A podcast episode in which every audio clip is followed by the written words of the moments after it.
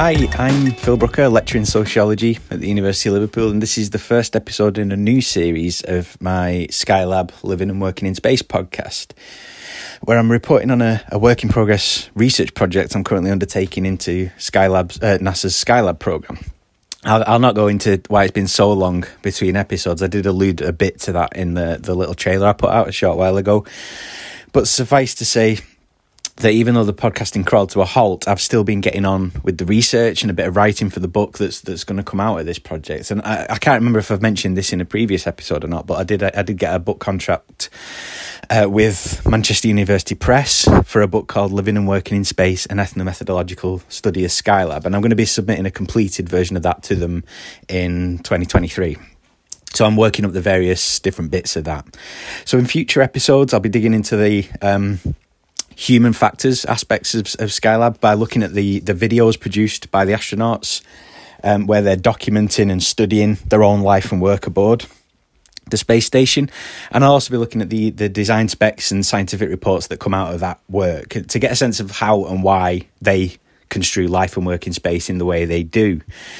But before we get into that, I wanted to do something a bit kind of different thematically and put out an episode on a completely different bit of spaceflight research I've been involved in with Wes Sharrock, which is a study of a particular moment in the goings-on of Apollo 13, which is the NASA moon landing mission that never made it to the moon. And we've used the conversation transcripts that NASA kept of that mission to unpack some aspects of how the work of fixing a particular problem in the mission played out. And this is kind of apposite. Like, I'm recording this on November 16th, 2022. And this is like, so not only is it like 49 years after the launch of Skylab 4, this morning was the launch of Artemis 1, which is the kind of the first sort of test of a rocket that will take people to the moon again. So, you know, this is kind of apposite timing, in my view.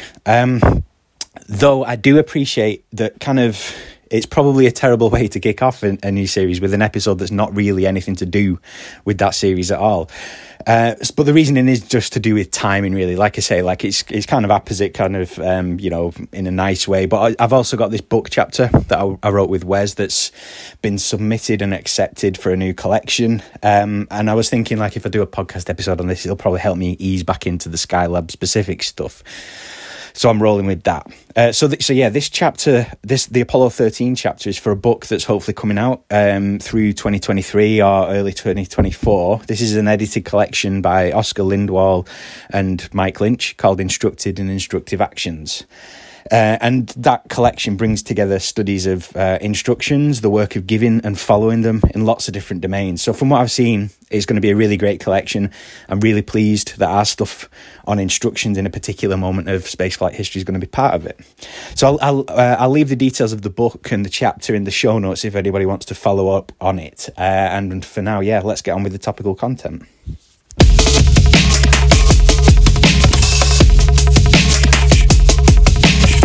Okay, so Apollo 13, I want to give a bit of a brief intro to the mission in general. So the work me and Wes have done for the book chapter I've just mentioned focuses on NASA's Apollo 13 mission, which is famous for being what NASA personnel have called their successful failure.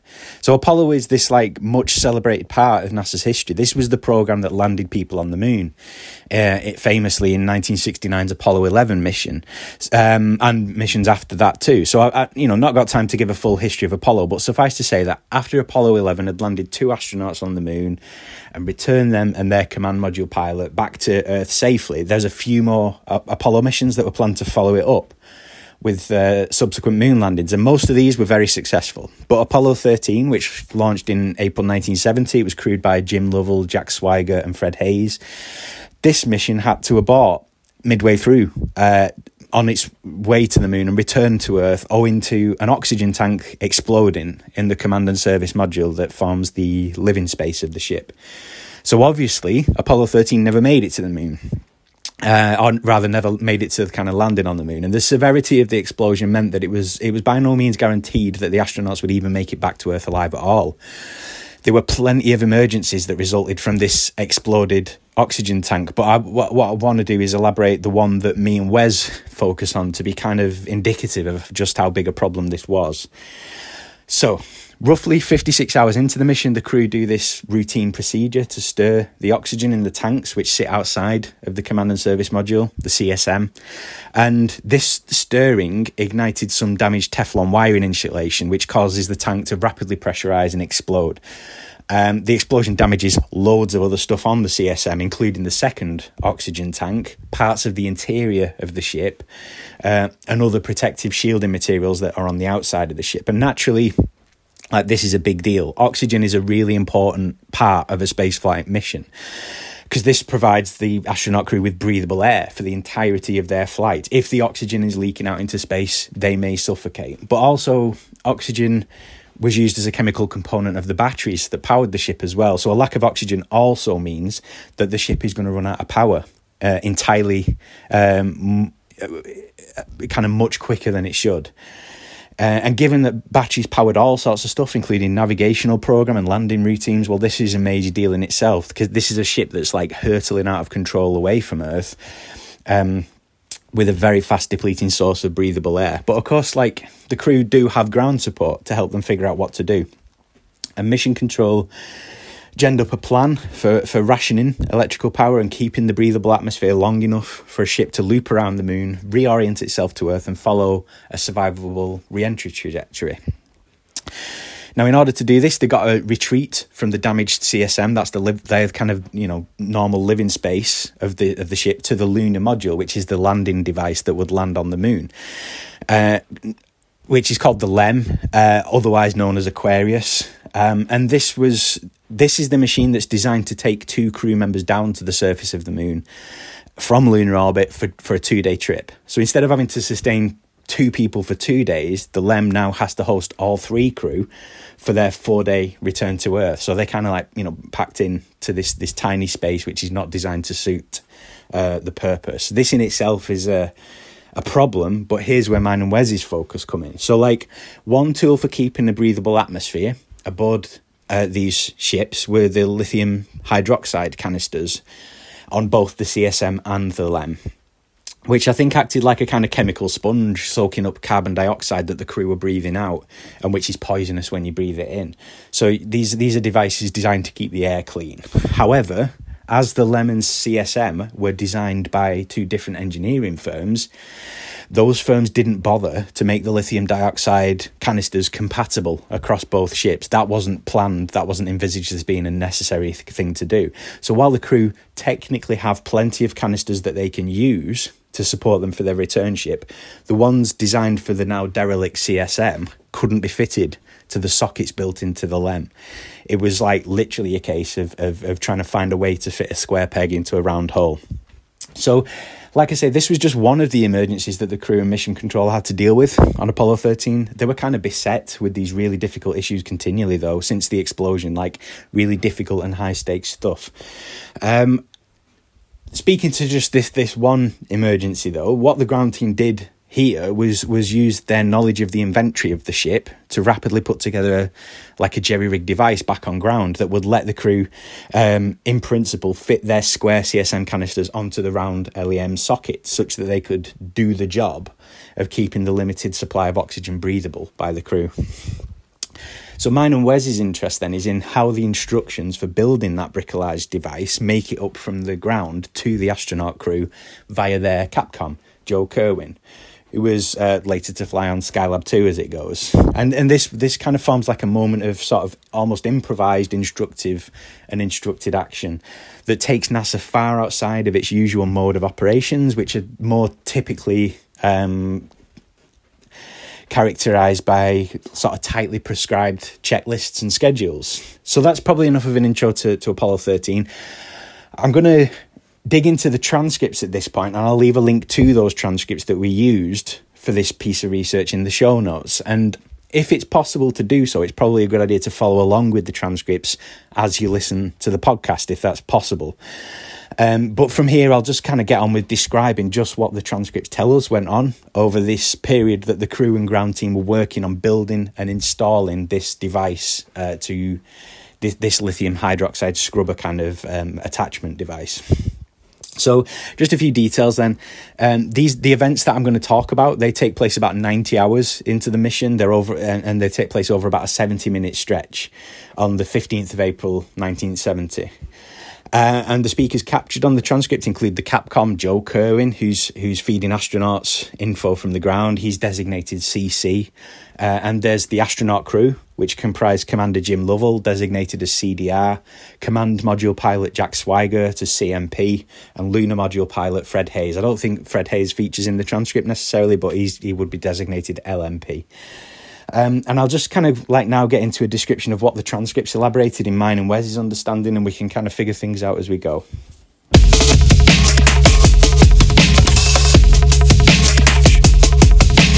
So the excerpt we're looking at begins at 03/17/58/23 in the transcripts, which these numbers just refer to like the third mission day, the 17th hour, 58th minute and 23rd second. So a little before 6 p.m. GMT on mission day 3. And here we get CC speaking as Houston, contacting the crew of the Aquarius with CDR answering. And CC checks the quality of the signal in prep for delivering the instructions for building this bricolage CO2 scrubber device. And CDR gets back to CC at 03/18/07/46 to say that Jack, the CMP, is grabbing his helmet and headset ready to take the instructions. So CDR at this point has a proposal method for CC to deliver the instructions over the radio, which is that he wants to give his own headset, headphones and microphone to CMP for the purposes of him being able to listen directly to the instructions and copy them down to paper as the first step. And this is kind of so like CDR's not having to sort of, you know, act as a middleman and kind of parrot the instructions over to CMP, I think. But CC advances a counter proposal because he can see, like he's the guy on ground who can see the pre-formulated instructions that he's got to hand, which reflects how the mission control team have specifically designed these instructions. And CC says here, I'll just read it out. The way I thought it might be best to do it would be to have you gather the equipment and let us talk you through your procedure while you do it. Now, maybe you could give Jack, who's CMP, the headset and get the equipment together and we'll talk you through the procedure. I think it'll be a little easier to do that way if you tried to copy it all down than if you tried to copy it all down and then go do it. And CC agrees to this proposal. So the upshot of all this kind of setting up to talk to one another is that CDR and CC are on a direct line to one another while other astronaut crew members can float about the ship, finding bits and bobs of objects required for the device as CC feeds that info to CDR. And this is kind of important in that it speaks to the need for the instructions that are being delivered to be handled in particular ways. Which CC has an understanding of, as he's got the kind of situational awareness of being able to see what the instructions contain and also see a kind of like mock-up of what the device should look like, which the astronauts, of course, don't yet have themselves. So at this point then, 03/18/09/17 in the transcripts, CC begins to list the relevant equipment to CDR, saying, okay, I think the equipment you'll need will be the 2 command module lithium hydroxide canisters, a roll of the grey tape, the 2 LCGs, because we're going to use the bags from the LCGs, and 1 LM Lunar Module Q card. One of those cardboard Q cards, which you will cut off 1.5 inches out from the ring.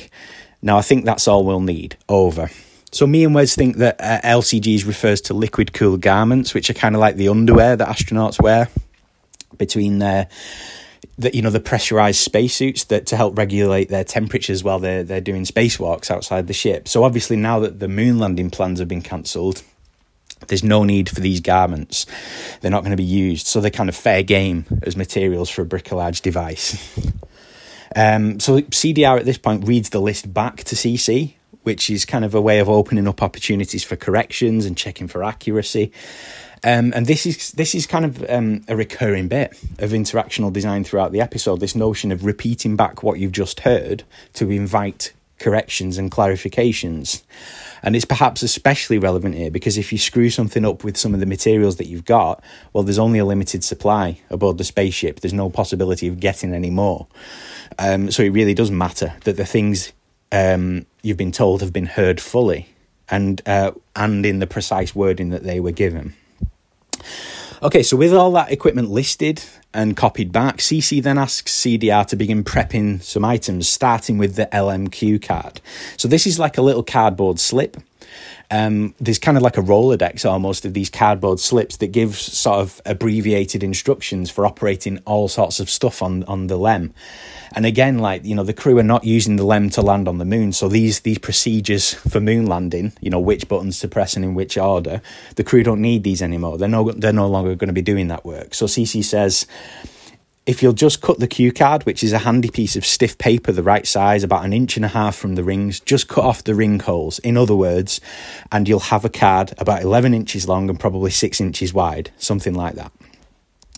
CDR relays this information to CMP, who goes to collect all the items and then work on the cue card, which takes about 10 minutes. But there seems to be like a recognition on CC's part in the way he delivers these instructions that the activity is kind of like what Garfinkel, Lynch and Livingston have called like the construction of a potter's object. So a potter's object being an item whose nature is unknown at the time, to the crew at least, but CC asks the crew to begin their work on it in a way that will help the crew gradually develop and reveal the context of that object as it's created. And this is done by reference to things like the properties of objects, where the usage of those objects is non-intuitive. So, for instance, it's pretty obvious that the crew will need the CSM lithium hydroxide canisters for this device, but it's not obvious as to how and why they might need a cardboard cue card, because that is taking that object outside of its kind of primary purpose. So CC takes a bit of extra time to explain what properties of this object are ultimately going to be relevant. It's the size of the object, it's 11 inches by 6, and it's also the stiffness, but also it's kind of flexible, you can bend it. So just how these objects will fit together in the end cannot be talked about yet, but the crew have got at least enough detail to kind of begin to orient themselves to it in a new way.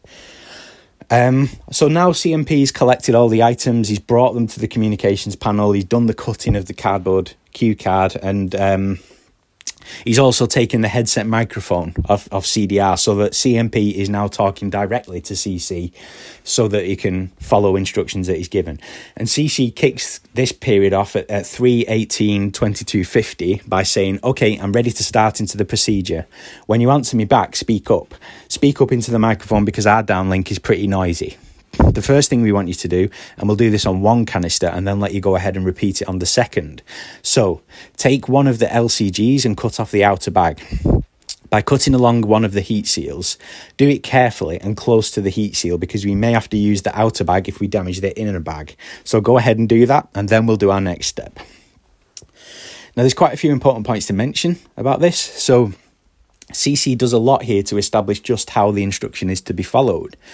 For one thing, he gives some technical detail on the noisy downlink and what he and the crew might do to counteract it. Basically, he's asking the crew to just speak louder, and the knowledge of the need to do so will kind of implies that he's doing the same from back on ground. And there's also setting up for the instructions in the sense that it's noted that CC will guide the astronauts through completing one of these two devices and then leave them to do the second on their own. The implication being that if you have the instructions and they're the same for both devices, if you've successfully completed one, then you've got the know-how to do the second also. CC also seems to be aiming for specificity rather than leaning on indexicals here. So this idea of like atomizing what was previously known as an LCG bag into component parts, which includes an outer bag that I think isn't needed, and an inner bag with a heat seal that they will be using, and so on. At the same time, he's providing detail on the methods for completing the work with info like being careful when cutting near the heat seal, in reference to the implications that this would have on the task. Incidentally, CC doesn't aim for full prescription here, though. So, like, even though there's kind of like a focus on specificity in some areas, he doesn't specify, for instance, that scissors are required to do the cutting. Rather, CC assumes that the astronauts will know and do this. So I think scissors was kind of specified, like you will need the scissors for this job, initially in the list of ingredients almost.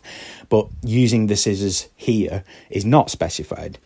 And that's kind of interesting, I thought, like, especially when thinking about the relationship of these emergency instructions and instructed actions to NASA's usual approach to building checklists on the basis of, like, omnipotency.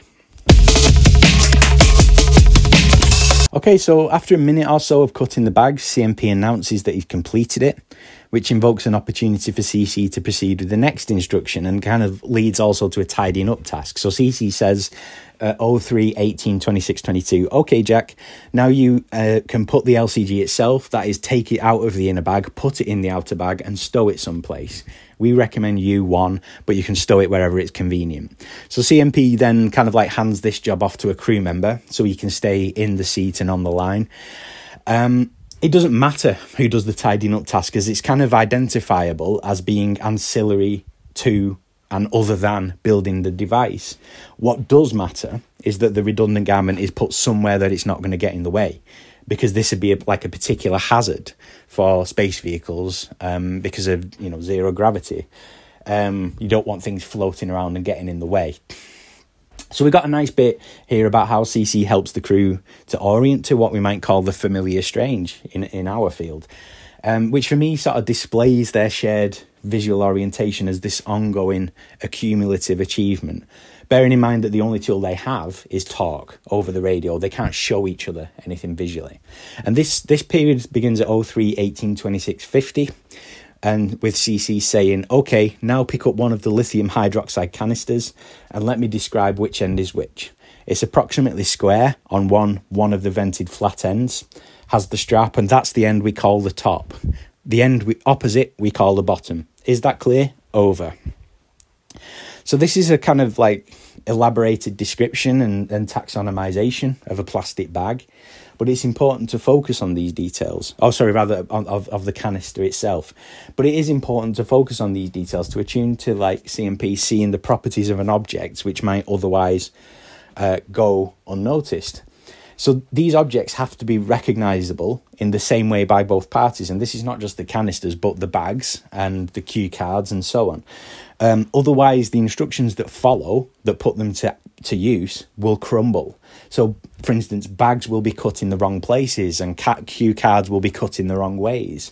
And ultimately, it might make the device fail. So again, this is like high-stakes stuff. And it's no surprises then that CC also wants to hear it from the crew, that they have a clear sense of how to orient the device by inviting these questions and clarifications. He says, literally, is that clear? Over. As in, I've stopped talking, it's over to you.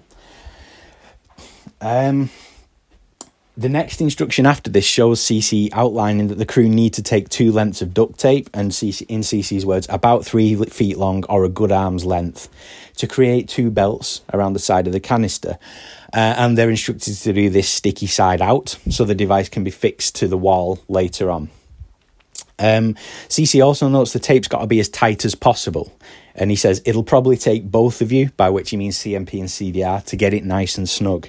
And that's at 3:18, 27, 37. So again, he's kind of like elaborating an instruction with additional detail on the methods for its completion, since this instruction has a different element than the others, which is that it requires two people. So, like, you know, this instruction being a bit of an oddity, it requires something more in its explanation.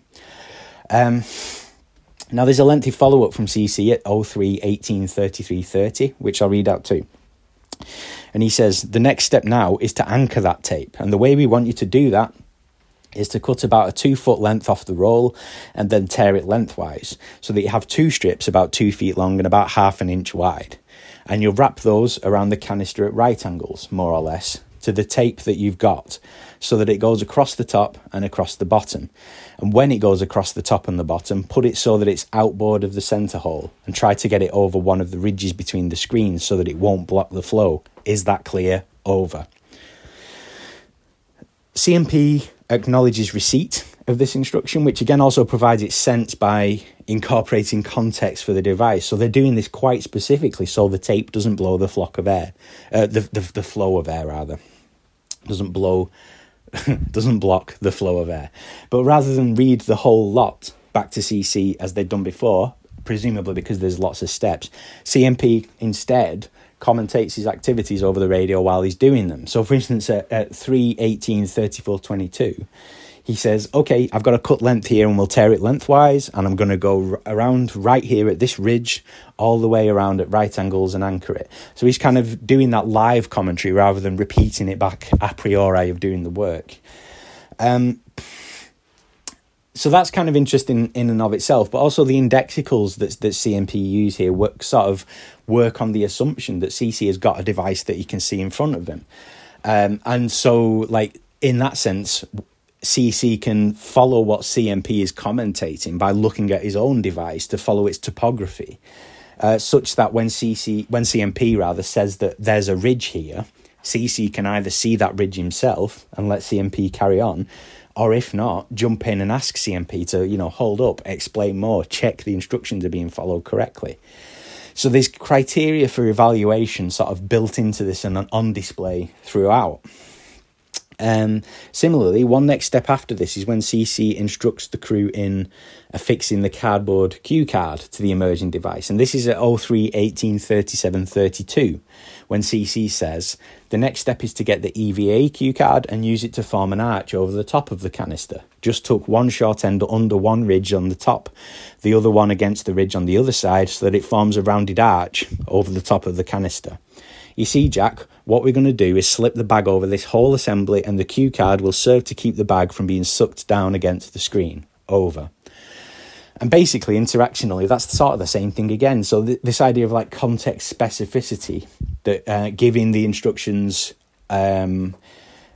alongside their ultimate purpose and logic. So there's these verbal description of visual aspects that in part help the crew orient to these familiar objects like a cardboard cue card differently. That kind of thing. So again, at 3:18:43:41, CC says, the next step is to stop up the bypass hole, which is the hole in the centre of the bottom of the canister. We want to stop that up because we don't want to bypass the flow. And I forgot to tell you to get something to stick in that hole. We recommend that you either use a wet wipe or cut off a piece of sock and stuff it in there, or you could probably even crumble up some tape and use that. Over. Much the same sort of thing here, except it also kind of seems that the notion of the purpose of the instruction seems to matter even more here. CC kind of says that the people on the ground don't really care what material is used to stop up this bypass hole, and that's for the crew to decide. And ultimately, if I remember right, I think they actually don't take any of CC's suggestions anyway. They actually go with like a snipped up piece of towel as this kind of material for plugging up a bypass hole. So overall, to this point, we've got a sense in which all of these task components, the taping of the canister, the affixing of a cue card, the plugging of a bypass hole, all of this relies on the astronauts' capacity to make sense of the instructions in terms of what they're designed to achieve, rather than as isolated and isolatable atomized tasks. And this is achieved by working to share an orientation. So like speaking about visual properties like ridges, providing opportunities for requests for clarification, checkpoints on the success of task components being designed in, things like that. From here, there is a bit of tidying up and prepping the bag by cutting a hole through which to feed a hose that's going to carry the air. But I'll kind of brush past that for the sake of keeping things a bit more trim than they might otherwise be. I think suffice to say here, though, that the instructions start to become a bit more risky. In as much as the crew are now being asked to do things to components of this device that can't be undone. So, for instance, like cutting a hole in a plastic bag, which is designed to kind of like seal something. Like there has to be a hole cut, but you have to make sure that hole is cut just right. Also cutting two hoses out of a spacesuit umbilical cord, things like that. And maybe it's kind of interesting then that these more sort of equipment damaging, destructive tasks are done at this stage. Like if we're trying to answer a question as to why this now, then maybe one answer is that the crew now have enough detail on the logic and purpose of these components that they can see what they need to do, but also what they shouldn't do in terms of actions that are going to destroy the equipment and ultimately make the device fail. Maybe that's a bit speculative, though. I'm not sure if there's anything to be done with that. But on the hoses specifically, there is something interesting about the verbal decomposition of a piece of equipment in a way that maps onto how the equipment is to be decomposed physically too. And an example of this is when CC says at 03-1858-03. I don't know whether this has been done already, but if it hasn't, what you have to do is cut the outer beta cloth sheath down the full length of the hoses, and then also cut the rubber ties that secure the two red and blue hoses together, and the hoses should come apart, and the comm cable should come off. So here you've got what CC is asking them to do is effectively cut the outer lining of the one of the hoses that connects a crew member when they're doing some like outside work on the ship back to the ship and feeds them air. Obviously, again, those they're not expecting to use this equipment, so it's okay to cut it up. But just how to cut it up is what they're talking about. So you've got like CC is here kind of decomposing an astronaut's pressure suit umbilical cord into a sheath and two internal hoses. Again, this is not something that the crew may have bothered to attend to previously. They will know that how these hoses work, but partly what CC's trying to get them to see is like, let's think about this umbilical cord in a different way. And partly that is done by like the verbal description, which dissects the cord conceptually in a way that ultimately kind of maps onto what they're going to do physically with a pair of scissors. So the last instruction of this device then involves CMP cutting a diagonal hole in the LCG bag into which one of these umbilical hoses can be fed. And then the hose and the bag are taped together. This last operation takes about 10 minutes. And CMP announces at 03-1910-26 that, okay, our do-it-yourself lithium hydroxide canister change is complete.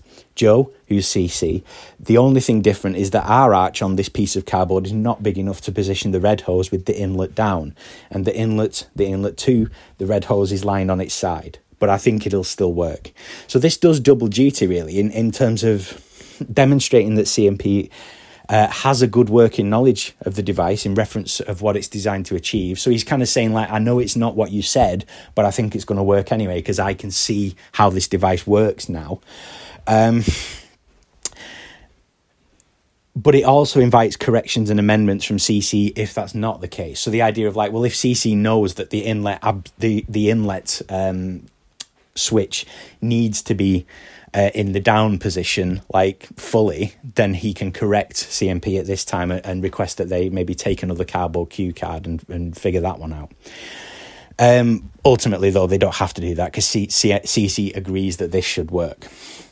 So from here then, we've got a completed device and the crew move on to talk about installing it correctly, which involves things like configuring the hoses to circulate the air properly, as in where to place them on the ship, so they're not just breathing in the air that they're breathing out, on a sort of cyclic basis, and also scheduling some time to build the second device.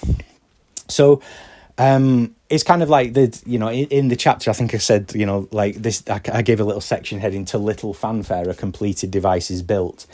And it kind of seems a bit of, a bit anticlimactic perhaps, but it isn't much of a surprise that the crew do kind of almost immediately move on to discussing these next steps because, bear in mind that there's no time for the crew to sort of rest or pat themselves on the back given the nature of the emergencies they're dealing with. But for now, they have come to a point of completion on this specific task, at least.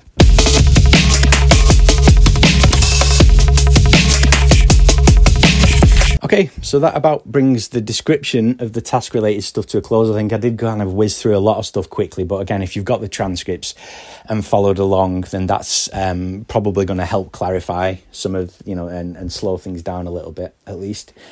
What I want to do at this point is start to do a bit of summing up and a bit of discussion as to why me and Wes thought this was an interesting example of instructed action to focus on. So summing up then, there's been a lot of reference to features of instructed action on display in the transcripts, and I'll headline these here too. So the things we were interested in is like how the logic and purpose of a task features in its communication and execution. That's a necessary part of delivering instructions and designing them. We also focused a bit on like how boundaries on the beginnings and endings of specific tasks render those tasks discrete but interdependent on one another. We also focused on like the management and pacing of specific tasks that's largely done by the interactional design of building in checkpoints on understanding and performance at relevant moments, and the use of verbal descriptions as heuristics for task completion, such as ensuring a shared notion of like something like where the sides of a bag are and so on. Right, you know, where's the top of the device? What are we going to call the top? What's the bottom? That kind of thing. So we get this sense then, as per lots of other ethnomethodological studies, and Garfinkel and Suchman jump out as good examples of this, but genuinely you'll find this stuff in lots of EM studies. We get a sense that instructions don't prescribe the work to put them to use comprehensively, but rather instructions must be made to work by people who are uniquely and adequately placed to do that. And there's a kind of corollary to this too, in that ad hocing is pretty central to the entire thing too. So all throughout, the instructions are kind of fed to the astronauts in this sequentially organised way, with lots remaining unspecified until it needed to be specified. The specific material for plugging the bypass hole, for instance, or exactly how and when to place the hoses to circulate freshly scrubbed air through the ship. And again, this seems to brush up awkwardly against the typical NASA mode of like pre-prescribing everything through highly specified checklists. One of my favourite Garfinkel quotes helps us dig into this, and Garfinkel says, "To treat instructions as though ad hoc features in their use were a nuisance, or to treat their presence as grounds for complaining about the incompleteness of instructions, is very much like complaining that if the walls of a building were only gotten out of the way, one could see better what was keeping the roof up."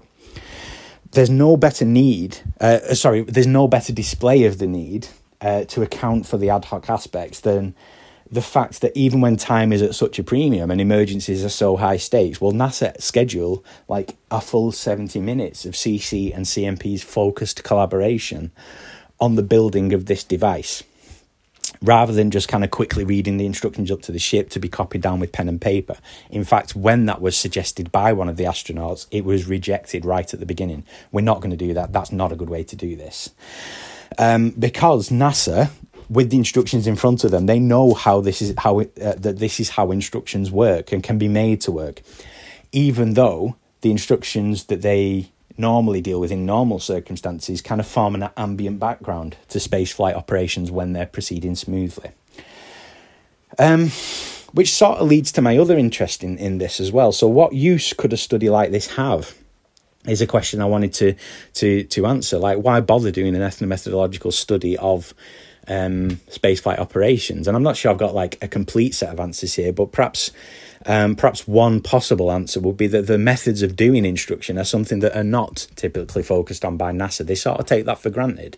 They do a lot of serious work in it, but they don't focus on it in a way that suggests that retains the importance of this, like in normal space operations, non-emergency space operations. So maybe those of you that remember the first series of this podcast remember that in Skylab, for instance, by the time that the mission was in flight, the instructions that the astronauts had in front of them were treated as already settled. They're not up for discussion anymore. Things had been worked out in fine detail through many, many hours of planning and training on ground, such that the instructions cannot and should not be an open area of investigation in flight. But, of course, this doesn't work out so well for Skylab. The accumulation of instructions in the form of this tightly packed schedule doesn't leave room for all the ad hocing required to get the instructions done and be made to work. So each astronaut crew has a really hard time following those instructions and keeping to that schedule, and this sort of culminates in the difficulties experienced by the third crew, which saw the crew having to step in and force the ground team to have this open discussion as to how to reorganise and revisit those plans to make their instructions and their schedules more possible and sustainable. Now, this kind of suggests to me that an ethnomethodological focus on instructed action and just how this work is achievable in flight, that would be a really useful tool to bed into NASA and other space agencies' operations. Especially so as they're currently planning longer duration and longer distance missions where astronaut activities are going to be increasingly difficult to plan out in full detail in advance. So, for instance, I mentioned right at the start, the Artemis program is a very near future thing. We've had the first launch of an Artemis rocket just this morning of November 16th. And So the astronauts that will be returning to the moon are already being trained. And some are seeing this as kind of like a stepping stone to think about the next space station after the International Space Station, which may well be something like a lunar gate orbiting the moon. Some are even talking about crewed missions to Mars. But whether or not these end up happening, even the missions and vehicles we have now seem to indicate it's not a scalable or workable idea to try to preempt and solve problems of human spaceflight activities by building more and more detailed checklists. So one example I like of this is kind of around discussions of 3D printing aboard the ISS for the in-house production of items to replace damaged or missing components. So this is, so like you've got these 3D printers aboard the space station, and there are currently kind of plans to see how they might be used to kind of print off new bits of kits rather than have it delivered up from ground, for things like, you know, screws that have gone funny, or, you know, tiny bits and bobs that are essential. But it would be better if there could be a kind of supply of them on the space station. So this 3D printing kind of, this in-house sort of production of equipment has to be done by astronauts autonomously and more independently from ground. Because the technical and procedural information held by ground teams may no longer reflect the situational context of the ISS as a kind of lived-in environment. So here's a quote from a European Space Agency news piece that says a bit more. Typically, the actual design work for out-of-Earth manufacturing would be done on the ground, but it is important that those on the ground have an accurate picture of conditions in space. Alexander Gerst, who's this ESA, European Space Agency, ISS astronaut, Alexander gave the example of his Russian colleagues trying to apply plastic coverings to renew the internal wall surfaces of the service module, but finding that some of the shapes that had been produced did not match the reality after 2 decades in orbit and had to be modified to fit. So maybe space stations are kind of reaching the limits of their specificity-oriented approach, and they have to start reframing how they think about this to allow astronauts more input and control over the instructions that are designed to support them and which they have to carry out.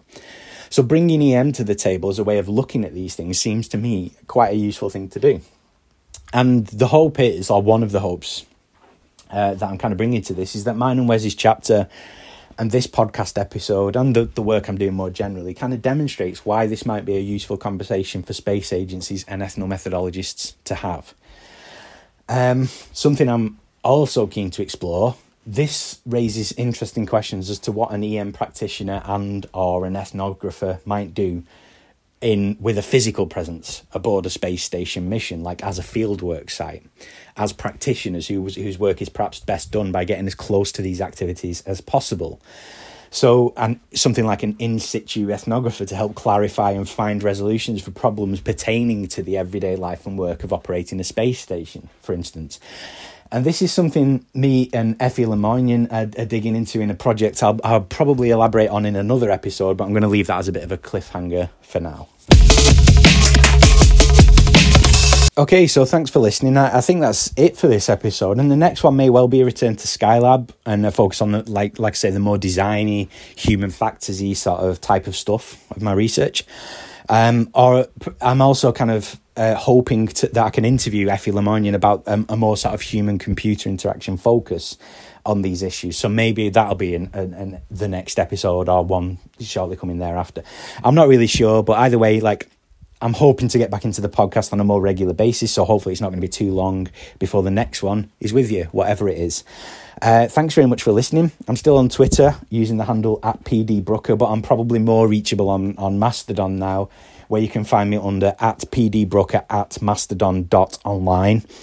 The theme music and stings used in this podcast series are from Something Elated and Caught in the Beat by Broke for Free. Both of these are distributed under a Creative Commons license. Thanks very much. Catch you in the next one.